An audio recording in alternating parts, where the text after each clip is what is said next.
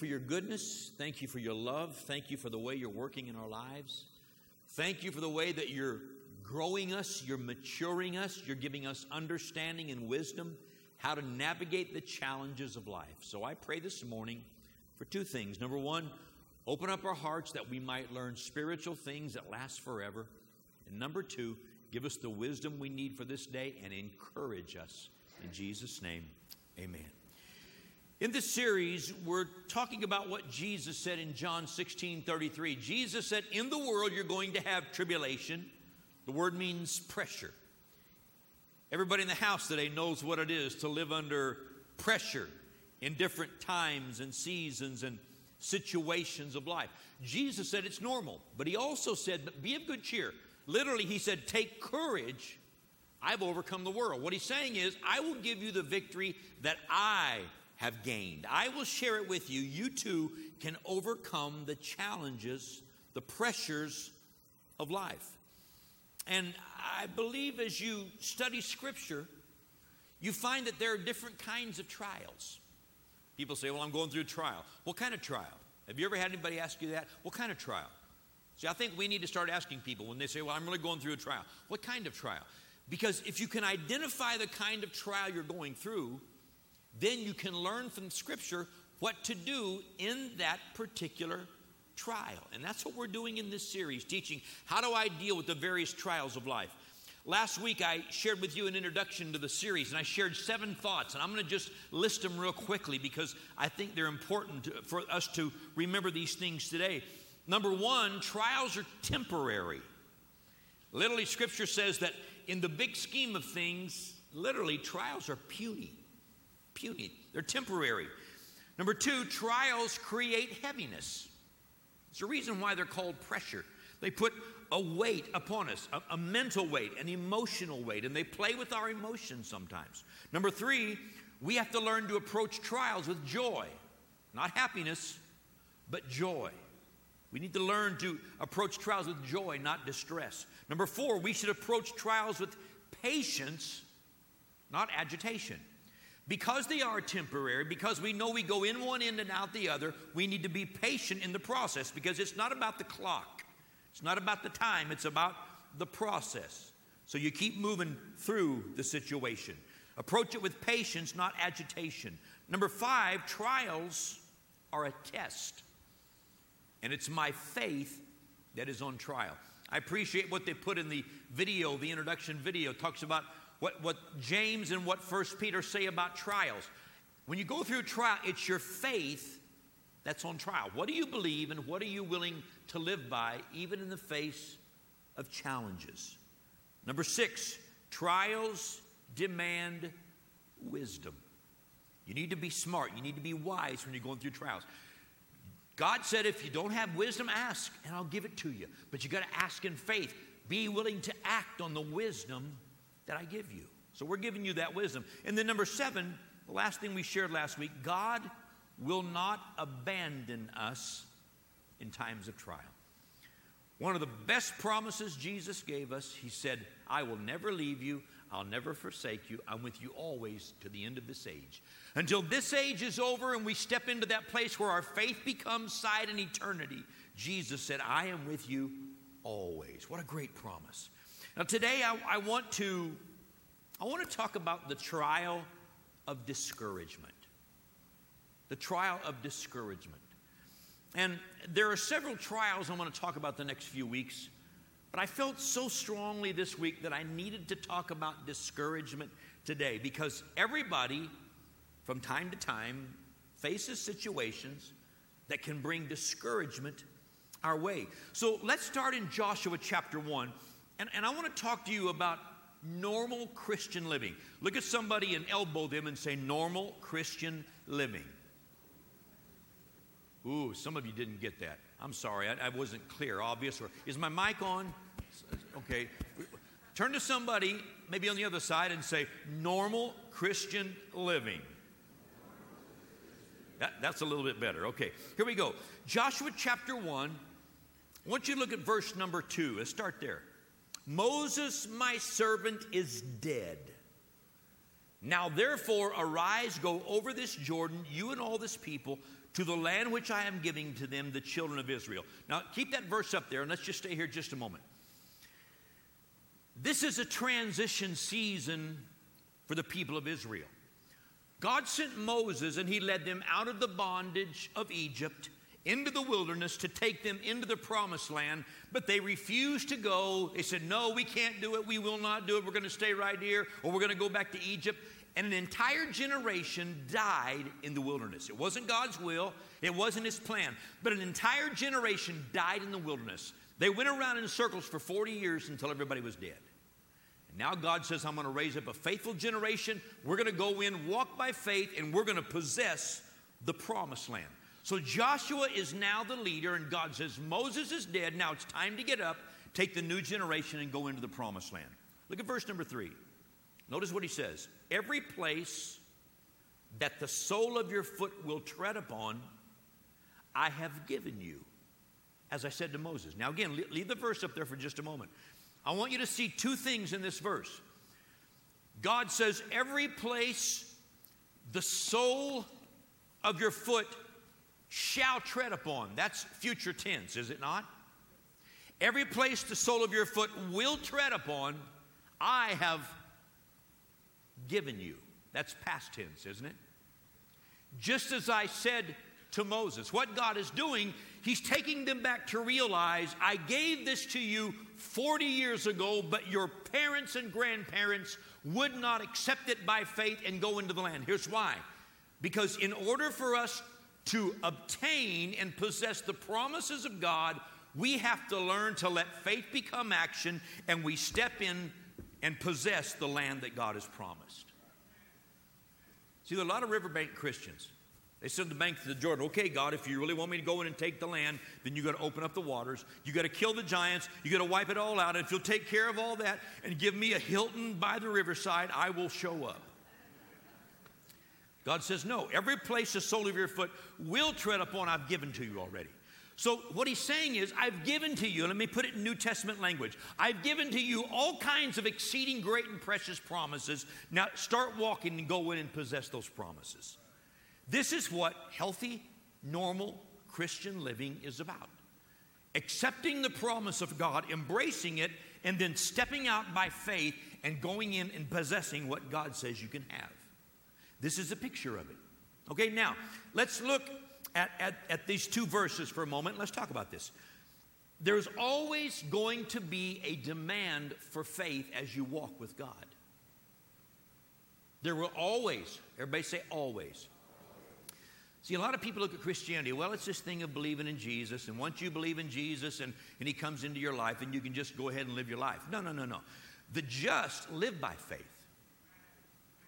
We don't just get in by faith, we live. We have to learn to live by faith. So there will always be a demand for faith. Faith is believing what God says and believing that above everything else going on around me. There's going to be a demand for faith in normal Christian living. Now, go into verse 6. Skip down to verse 6. What does it say in verse 6? Be strong and of good courage. Now, I want you to I want you to read those first few words down to that first comma. I want you to read this with me right out loud, okay? Here we go. Be strong and of good courage. Hey, I know it's early service, okay? But it's not that early. Let's read this together. Be strong and of good courage. Notice those words. Be strong and of good courage. God is trying to tell Joshua something that we need to understand today. As a part of normal Christian living, we're going to have to have faith to step in and possess what God has promised. But number two, we're also going to have to have courage. You know what courage is? It's mental strength, it's emotional strength, and it's spiritual strength. That's what courage is. He says, Be strong and of good courage. And what does he say next? For to this people you shall divide as an inheritance the land which I swore to their fathers to give them. Here it is again. Be strong right now. Be strong and of good courage, and you will do these things. Now, skip down to verse 7.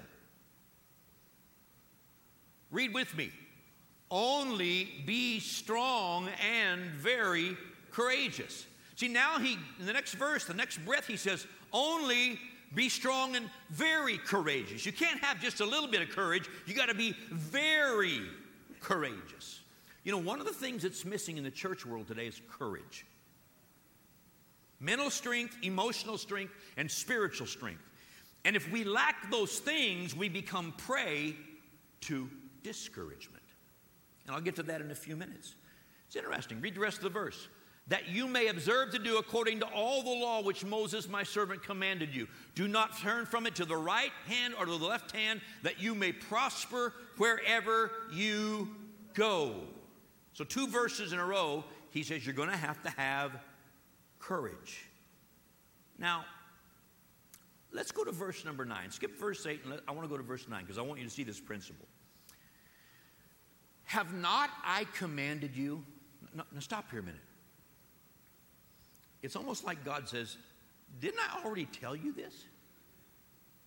As a matter of fact, He's already said it twice. If you think, how many of you think if God says something twice, it's probably important? Have you ever had your boss tell you something twice? Hello? Why did he tell you twice? Because it was important. Uh, let, me, let, me, let me make it more clear. Have you ever had your spouse tell you something twice? Now, now it's hitting home, isn't it? Oh, oh yeah, yeah, now. Why? Because it's important. Notice this. Have not I commanded you? Have not I commanded you what? Be strong and of good courage. Say that with me. Be strong and of good courage. Three times. Three times in about four or five verses, God says, You're going to have to have courage. You're going to have to have courage. You got to be strong. And the only way you're going to be strong is to have courage. And then he says next, Do not be afraid. We all know what fear is. we all know what fear is. Then he says, Do not be dismayed. For the Lord your God is with you wherever you go. How many of you have used the word dismayed in a sentence in the last week? Two weeks? Okay, got one guy back here. Good. Got, got one or two King James people in the house. That's good. Don't be dismayed. You know, we don't use that word much in English anymore. Do not be dismayed. But here's the interesting thing. In the original writings, the word dismayed means to break down by violence, by confusion, or by fear. He says, Don't be afraid and don't get broken down when the enemy comes against you with violence, when the enemy throws confusion against you, or when he starts lying, trying to put fear in your heart. Do not be broken down. Now, what's he doing here? He's painting a picture. Here's courage, here's strength, here's what it means to be broken down. If we're going to navigate the challenges of life, especially if we're going to stay on track, becoming and doing everything God wants us to become and do, we've got to learn to live with courage. Therefore, the enemy is going to do his best to discourage you, to take away your courage. In, in, the, in the dictionary, the word discourage means to dispirit. To dispirit. Have you ever seen somebody get all hyped up? Oh man, I'm going to do this, and I'm going to do this, and I'm going to do this. And man, they get this spirit about them. I'm going to go in and I'm going to possess my promised land, and I'm going to accomplish this, and I'm going to climb this tower, and I'm going to pull down that stronghold, and I'm going to build this, and I'm going to do that. And then they run into challenges, and a little while later, it's like, well, I don't know if I'm going to make it or not. You know what's happened? They've been dispirited. It happens in life. They've been dismayed. They've been broken down and they reach the place where they're ready to give up. What is that? That's discouragement. My courage is gone, my strength is gone. I don't think I can do this. The truth is, everybody who's listening to this, everybody on the face of this planet, we're all susceptible from time to time to discouragement. It's a trial, it's a challenge of our faith. So the question is how do I overcome the trial, the pressure, the challenge of discouragement? I'm glad you asked because we're going we're going to show you some things today. I want you to turn to 1 Kings 19. Now, I'm going to go really fast the next few minutes. I've got this set up. I'm going to move really fast. And, and I'm going to set, set up what we're going to read by telling you the story behind it. In the Old Testament, there's a prophet by the name of Elijah, famous prophet. Elijah kind of shows up out of nowhere one day and he looks at this ungodly king and he says to Ahab, this ungodly king, he says, Hey, God sent me to tell you it's not going to rain anymore in this land until I say so. And he takes off and goes and hides because now the king wants to kill him because for the next month it doesn't rain. It becomes two months, three months. For three and a half years, there's no rain in the land. Sounds kind of like Southern California, doesn't it? And this guy's in hiding, God's hiding him, and, and I'm not going to go through all that part of the story. But for three and a half years, there's no rain, and Ahab is just angry and seething. Everything's drying up. There's a drought. The brooks are drying up. The waters, the crops are dying because there's no water.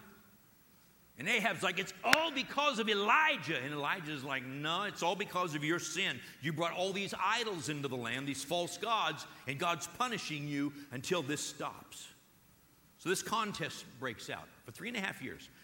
Then all of a sudden, after three and a half years, Elijah shows up and he goes up to Ahab and says, Okay, Ahab, here's the deal.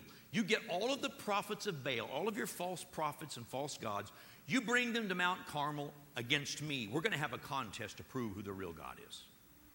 So they bring all the people of Israel and all these, these prophets of Baal. There's thousands of people gathered to Mount Carmel. And up on top of this mountain, here's what Elijah says now, I, I want you guys to choose a sacrifice. Choose a bullock, a bull, a young bull, and I want you guys to make your sacrifice, build your altar, and call out to your God and ask Him to answer by fire. And if your God answers by fire, we'll serve Him. But if not, then I'm going to try the same thing. And if my God answers by fire, we'll serve Him. And y'all say, fine, let's do it.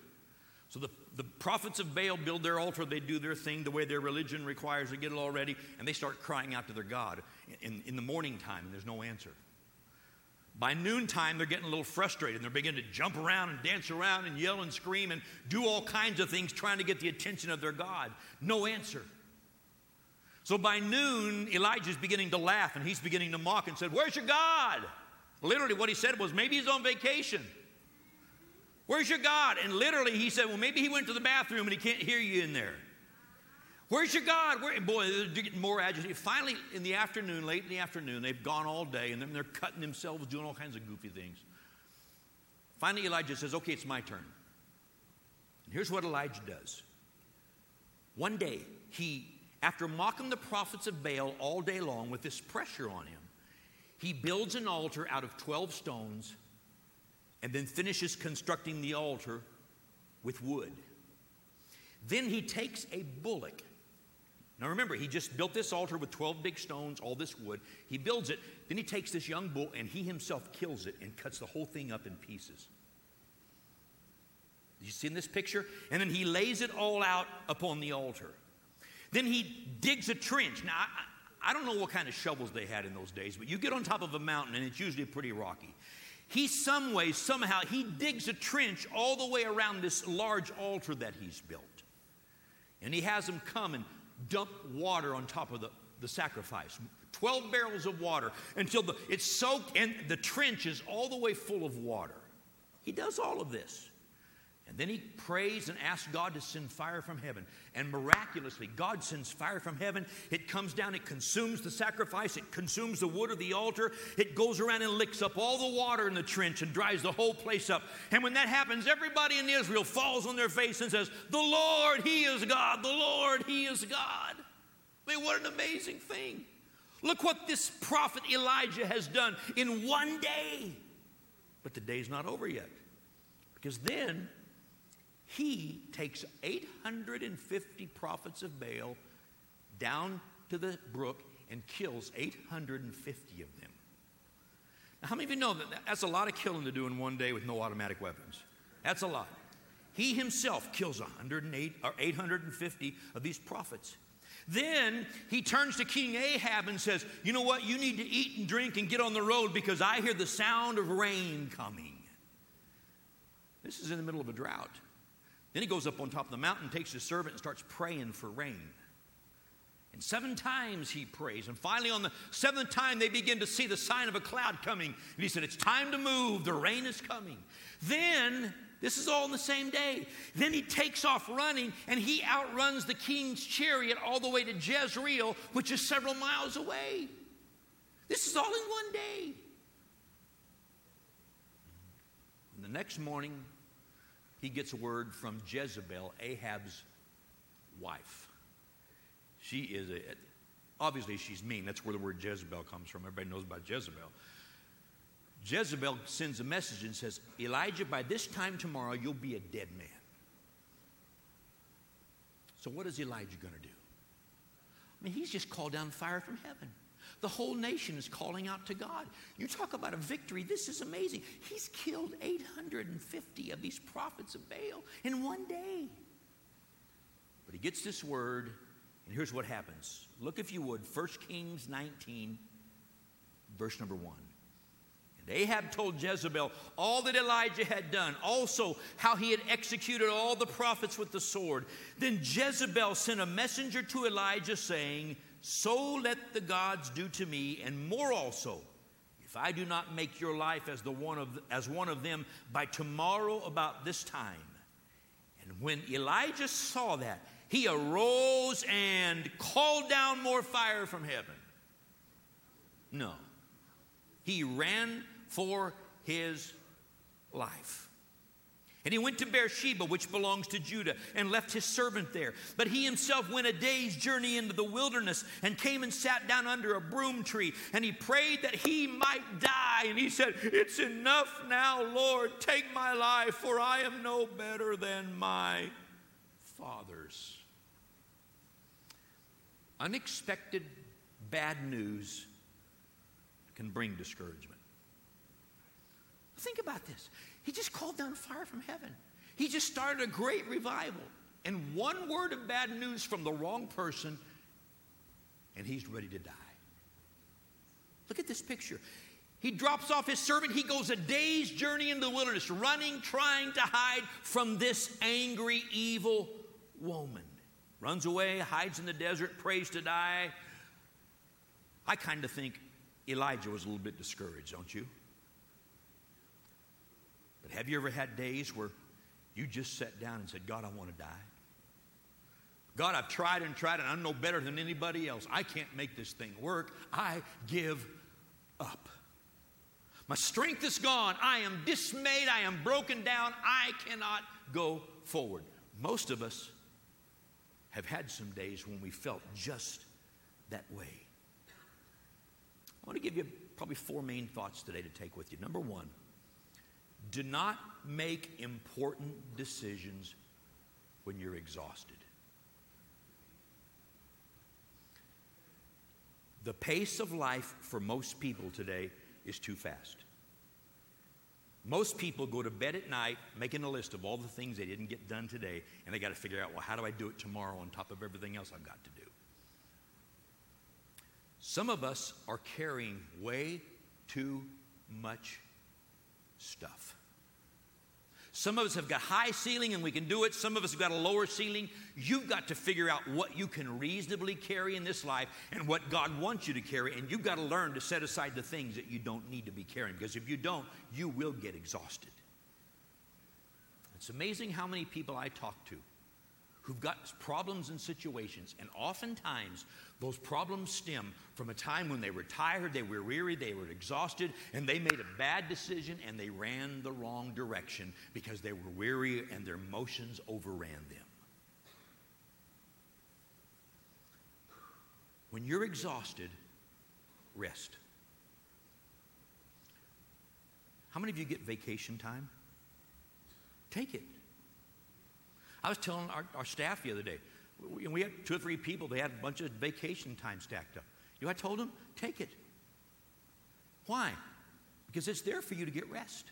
Because I want you to be fresh. I want you to be strong. I want you to be healthy. You need to take your time of rest. Can I, can I be a pastor for about 30 seconds? How many will let me be your pastor for 30 seconds? Let me see your hands. How many will let me for 30 seconds? Okay, about 30%. Okay, that's what I was afraid of.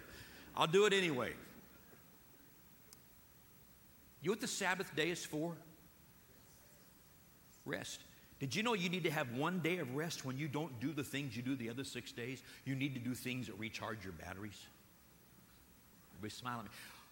Pastor said like I could have a day to recharge my batteries. Yes, it starts in God's house and then it goes from there because God will give you spiritual rest and then you can find the other rest to, to charge your batteries. You need it. Turn to somebody and say, You need it. You need the rest. Take your rest. You see, discouragement oftentimes accompanies bad news. Another thing you find about discouragement, it often comes after a major victory and you've had this big emotional high. And while you're on this emotional high, you get bad news and it's like, boom, all the wind gets sucked out of your sails and you're down like, oh my God, what am I going to do? Because you haven't had time to get direction and think it through. So what do you tend to do? You tend to start running. Discouragement can turn your world upside down. Discouragement can make you give up on everything that you know God's called you to do. Now, now look at skip down to verse 9. God's going to ask Elijah a question here. I want you to notice this. So Elijah went into a cave and he spent the night in that place. And behold, the word of the Lord came to him, and he said to him, What are you doing here, Elijah? How many of you know when God asks you a question, He's not looking for information from you? He already knows the answer. I mean, it's always funny to me when God asks a question. Here's what I've learned when God asks a question, you're the one that needs to hear the answer, not Him. What does He ask him? What are you doing here? I think there's two things to that. You can look at it one way and say, What are you doing here? How'd you get here? Why are you here? Why are you hiding in this cave? You see, if you go back and study it all, he not only went one day's journey, God fed him and ministered to him through angels. He went 40 more days' journey into the wilderness. He's 41 days away from where he last knew what God wanted him to do. He is on the run. And God says, What are you doing here? What are you doing here? It's interesting. Look at verse 10. Elijah said, I've been very zealous for the Lord God of hosts. For the children of Israel have forsaken your covenant, torn down your altars, and killed your prophets with the sword. I alone am left, and they seek to take my life. Oh God, it's not fair. I mean, come on. He just called down fire from heaven. All the people of Israel fell on their faces and said, We will serve the Lord. But he gets one word of bad news, and all of a sudden, he's seeing everything wrong. Why? Because he's given in to discouragement. He's given in to discouragement. I mean, isn't it true when you get discouraged, your problem becomes 10 times bigger than it really is? Isn't it true when you get discouraged, you can have a really big pity party? You know, I share this all the time. I come from a family on my mom's side, they love to have pity parties. Oh, when they have a problem, nobody on the face of the earth has ever been through a problem as bad as they were, they're going through. Nobody's ever had to suffer like me. Yes, they have. Everybody goes through situations. Just suck it up and trust God. He's going to walk you out of this thing. I didn't want to hear that today. Elijah didn't want to hear it either, but I'm going to show you something interesting here. Stay with me. Elijah gives God this sob story, but it never answers the question. The second thing you need to know about discouragement when discouragement hits, do not run. Turn to somebody and say, Don't run. Don't run. You know why? Because it wastes time and it gets you out of, out of God's place for you, it gets you off track. Don't run. Don't run. How many times have you ever tried to run away from your problems? You know what I've found? You can go a thousand miles, and when you wake up the next morning, the problem's still there. You slept with it all night. And what's worse is when you say, Oh God, what do I do? What does God say? What are you doing here? See, the other part of what are you doing here is now that you're here, what are you going to do? That's what God's asking. Here, here's what's interesting. Look at verse 11. Then God said, Go out and stand on the mountain before the Lord. And behold, the Lord passed by, and a great strong wind tore into the mountains and broke the rocks in pieces before the Lord. But the Lord was not in the wind. And after the wind, an earthquake. But the Lord was not in the earthquake. And after the earthquake, a fire, but the Lord was not in the fire. And after the fire, a still, small voice. Elijah is about to learn and teach us a valuable lesson here. God was not in the wind. What's wind? It's influence. We get blown about by winds. When discouragement hits, don't go to people who are unstable and ask for their opinions. Don't let people who don't understand your walk with God, don't let them speak into where you are. They will blow you off track. God wasn't in the wind. The second thing, God wasn't in the earthquake. Don't look around at your problem and say, Well, I've got this challenge and I'm under all this pressure. Obviously, God wants me to fail to learn a lesson. God has not called you to fail. Somebody in the house needs to hear this today. Somebody's jammed your head full of stuff that says, well, if you're going to be a Christian, God's going to make you a failure your whole life, so someday you can go to heaven. That's not even in the Bible. Can I tell you that? Jesus said, In this world you'll have pressure, but be of good cheer. I have overcome the world. God's called you to win, not to lose. You just got to stay on track with God. Can I be a pastor for 30 more seconds? Some of us, when we get under pressure and you start fighting with discouragement, when that, when that battle of discouragement starts and begins, don't rewrite your theology to meet your circumstances. Take the Word of God and live by the Word of God and demand that your circumstances start lining up with the Word of God instead of the other way around. Well, I guess God wanted all this bad stuff to happen so I could just be a loser for His glory. There's no glory in losing, there's only glory in winning. That's true. Amen. I appreciate that. And God wasn't in the fire. What's fire? It's emotions. Well, I just felt this so strongly, I had to run in this direction. Yeah, and what happened? You wound up 41 days from home, 41 days away from where God needs you to be, 41 days journey back to getting where you need to be. Don't let your emotions drive you in the wrong direction.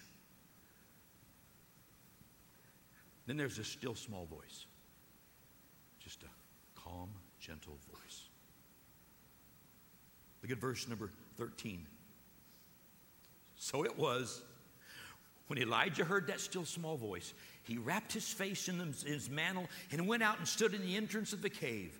And suddenly a voice came to him and said, What are you doing here, Elijah?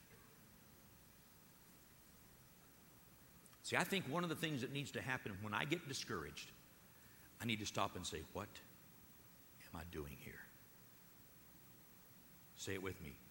What am I doing here? How did I get here? Why am I here? And what am I doing about what's going on?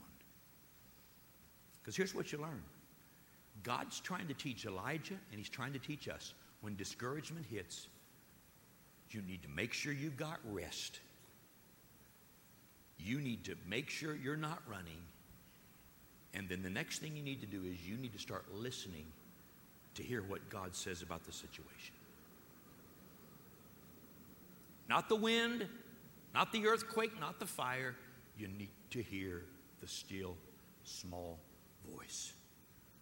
What are you doing here, Elijah? Verse 14.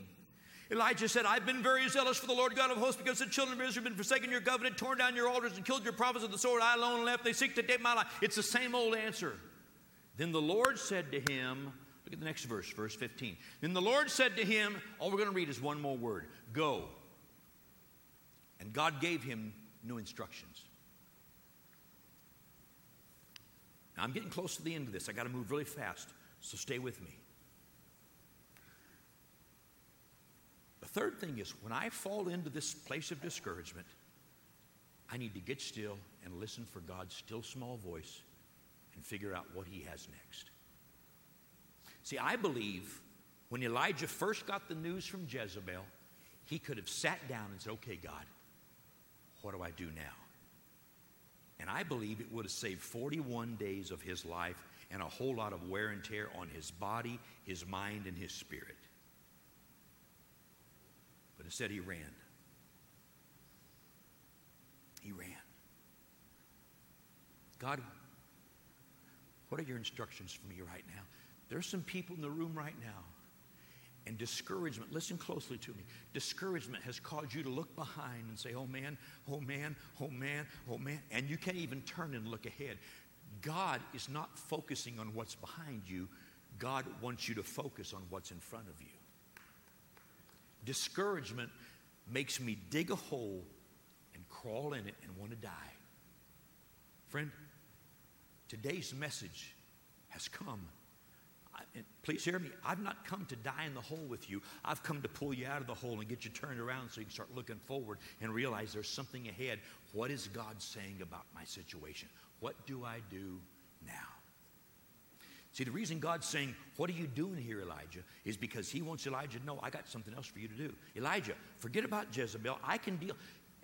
If God can, can put you in a position where He can send down fire from heaven and help you kill 850 prophets of, prophets of Baal, don't you think He can handle one evil woman? Some of you don't even believe that. He can. Don't worry about that. You go do this and go do this and go do this. Here are the things I need you to do right now. See, the reason we get discouraged is we get on that mountaintop, we call down fire from heaven, and we just want to have revival and stay there the rest of our lives. And God says, uh uh-uh, uh I got more for you to do. The enemy's going to fight you, but keep moving forward. Here's what I want you to do next. As long as we're focused on God's will for our lives moving forward, we move and walk right out of the place of discouragement. We walk into strength.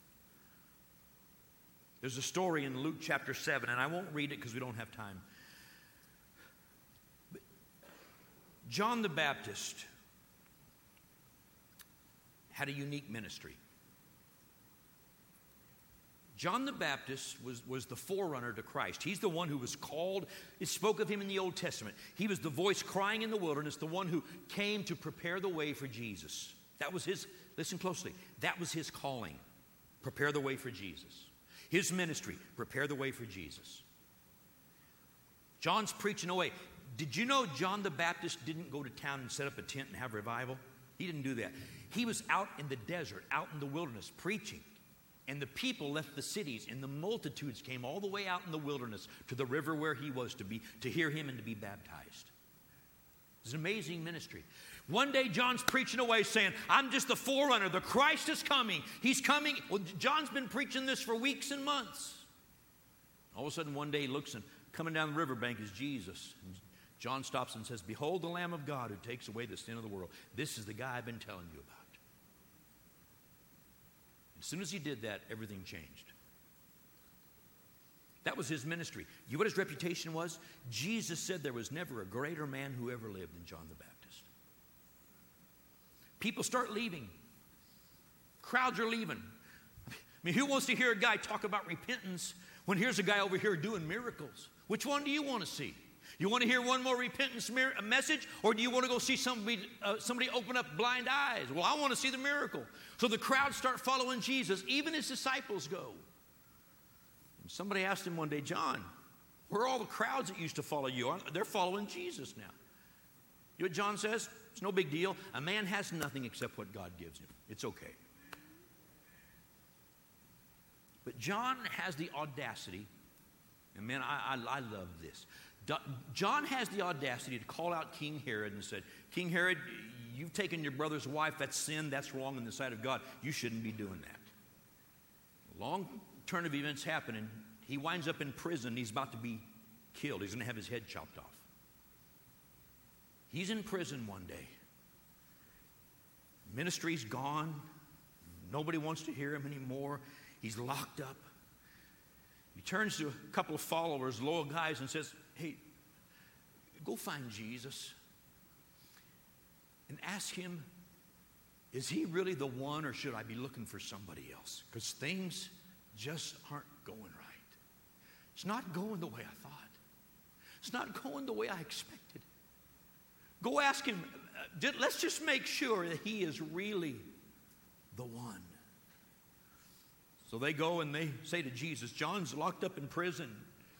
Herod's threatening to kill him. And John wants to know, are you really the one or do we look for somebody else? Jesus doesn't even respond to it first. He just goes about healing the sick, working miracles, preaching the message of the kingdom of God. And he gets finished, he says, Okay, you go back and tell John people are still being healed, people are being delivered, lepers are being cleansed, blind eyes are being opened, miracles are happening, and the poorest of the poor are having good news preached into their lives. Then Jesus makes one more statement. He says, Blessed is he who's not offended because of me.